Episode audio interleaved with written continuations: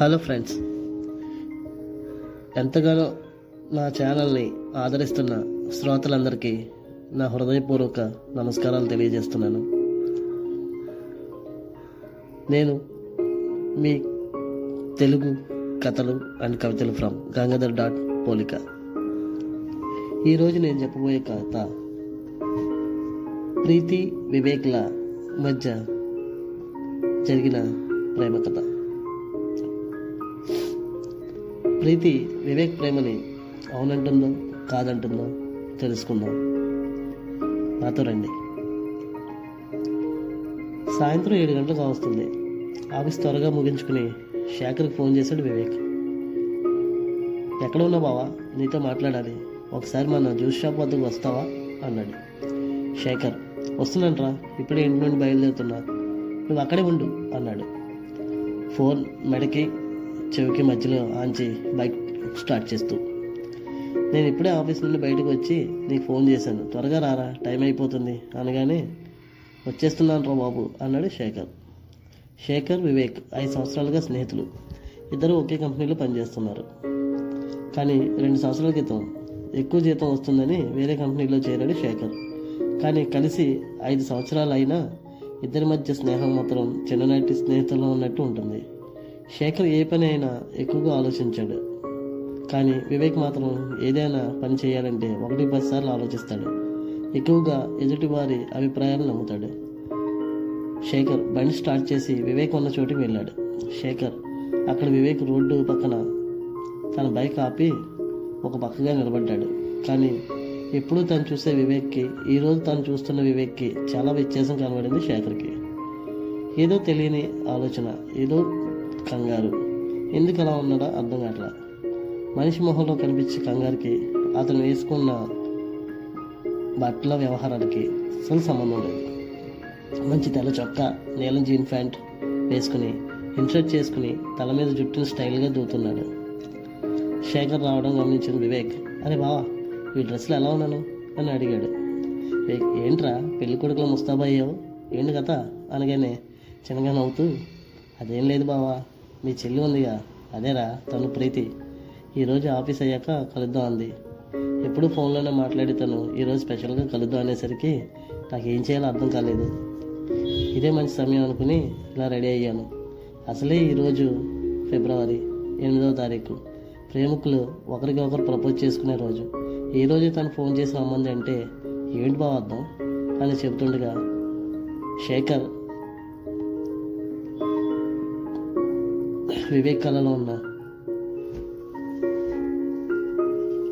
ఆనందానికి అర్థం చేసుకున్నాడు అరే సరే ఇప్పుడు నేను నీకు ఏం చేయాలి చెప్పు ఇంతకీ ఎక్కడ కలుద్దాం ఉంది నువ్వు బైక్ నడపకు నేను నేను తీసుకెళ్తాను సరేనా?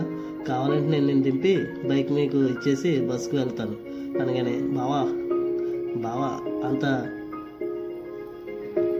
కార్ పెట్టలేనులే తను ఇక్కడే కలుద్దాం ఉంది అందుకే మేము ఎప్పుడు మాట్లాడుకునే ప్రదేశం ఇది. ఇక కలుద్దాం అంది. అంతే. నిజంగా తనకి కూడా నా మీద ప్రేమ ఉందనుకుంటున్నాను. బావా నిజమే అంటావా? ఏంటి బావా ఇంత పాజిటివ్ రెస్పాన్స్ వస్తుంది. ఇంకా ఆలోచిస్తున్నావు? ఈ ఛాన్స్ వదులుకోవద్దు బావా అంటూ అంటుండగా ప్రీతి నుండి ఫోన్ వచ్చింది. ఆ ప్రీతి చెప్పండి అన్నాడు వివేక్. అది అది అంటూ నసుకుతున్న వాయిస్తో ఏమీ లేదు.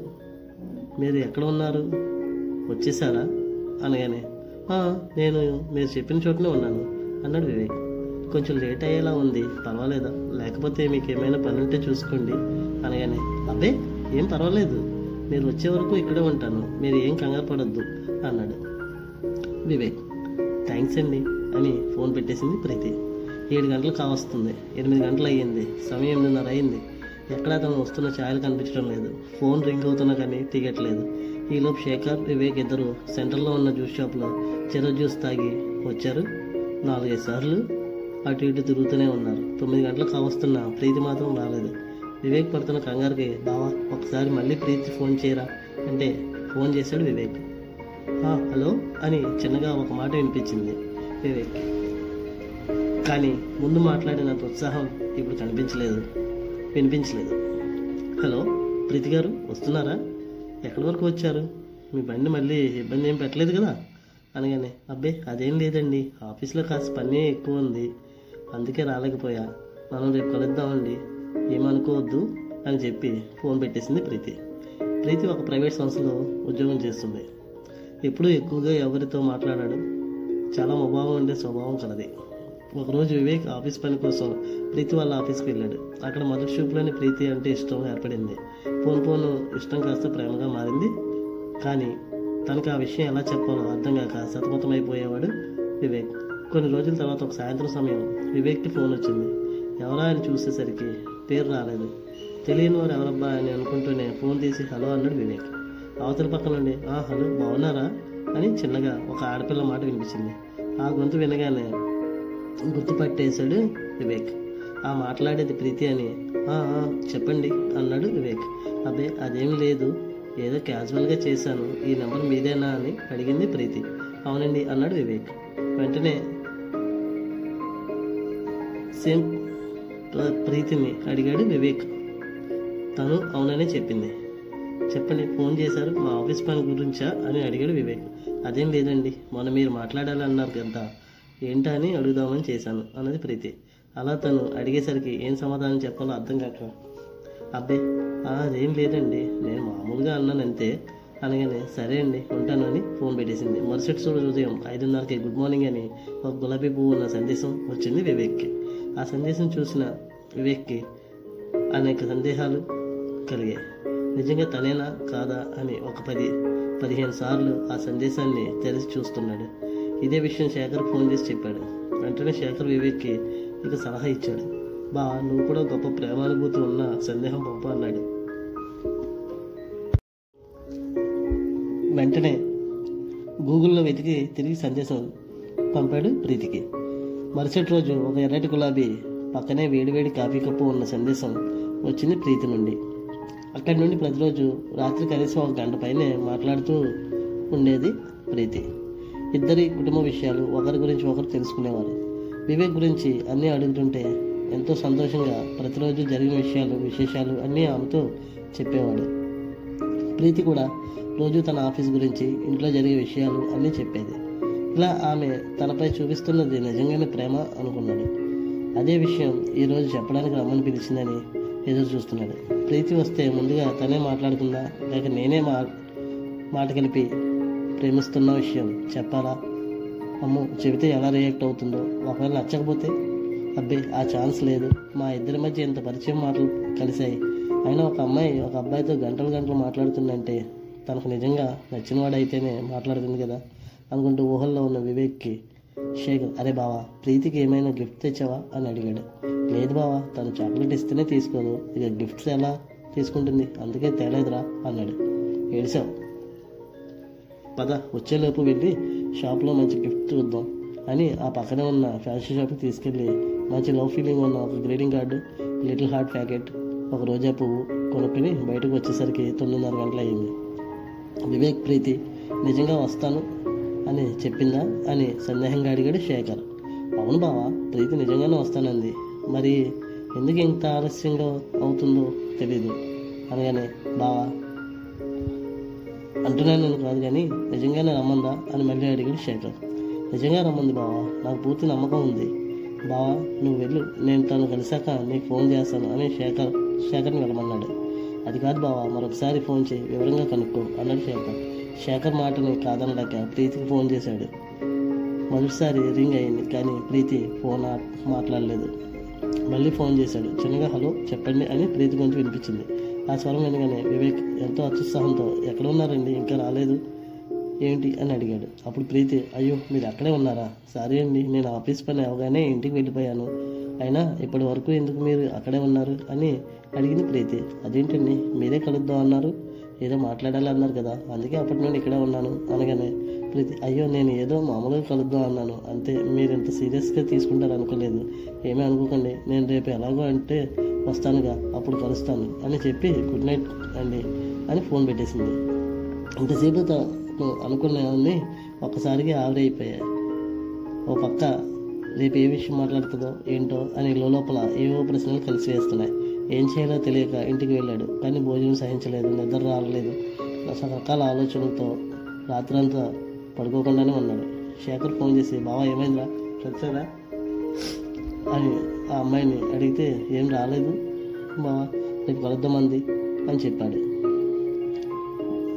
సరేరా బాయ్రా అని ఫోన్ పెట్టేశాడు శేఖర్ మరుసటి రోజు కూడా కాస్త ఉందాగా తయారయ్యి ప్రీతి కోసం వాళ్ళు ఎప్పుడు కలుసుకునే చోట నిలబడి ప్రీతి కోసం ఎదురు చూస్తున్నాడు. గంట తర్వాత ప్రీతి రానే వచ్చింది. గుడ్ మార్నింగ్ వివేక్ గారు బాగున్నారా? అని అనగానే గుడ్ మార్నింగ్ ప్రీతి గారు. నేను బాగున్నాను మీరు ఎలా ఉన్నారు? అని అన్నాడు. బాగున్నానండి అని. మీతో ఒక విషయం చెప్పాలి. కానీ మీరు అవునని అంటారో కాదని అంటారో అని చిన్న సందేహం.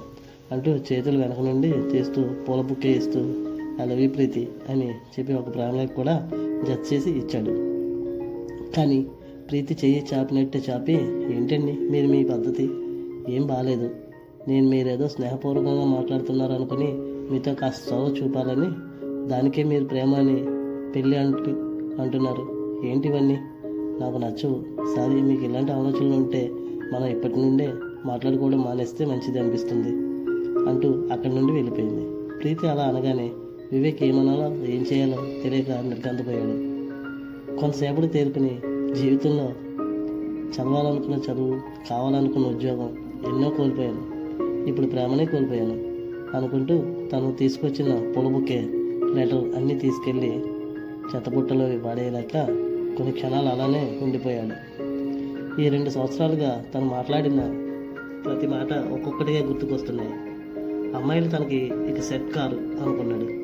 అంతలా రాత్రుళ్ళు అన్నేసి గంటలు మాట్లాడిన అమ్మాయి ఎక్కడికంటే అక్కడికి వచ్చిన అమ్మాయి ఎన్నెన్నో చిలిపి మాటలు మాట్లాడిన అమ్మాయి ఇలా ఈరోజు పెళ్ళి చేసుకుందాం అంటే స్నేహానికైతే చేయగలుగుతాం కానీ పెళ్ళికి మాత్రం కుదరదు అందు ఈ రోజుల్లో సర్వసాధారణం అయిపోయింది ఈ కాలంలో ప్రేమ పేరు చెప్పి మోసం చేసే అబ్బాయిలే కాదు.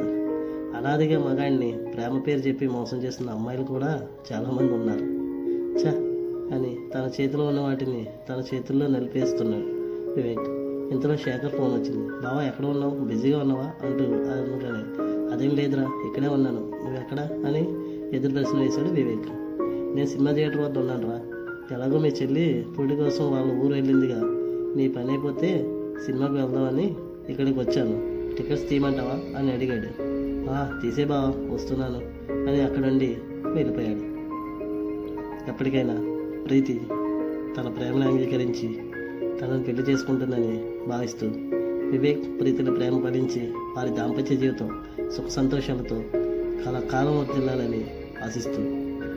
మీ Telugu stories and poets from Gangadhar dot పోలిక. సమాప్తం. జై హింద్.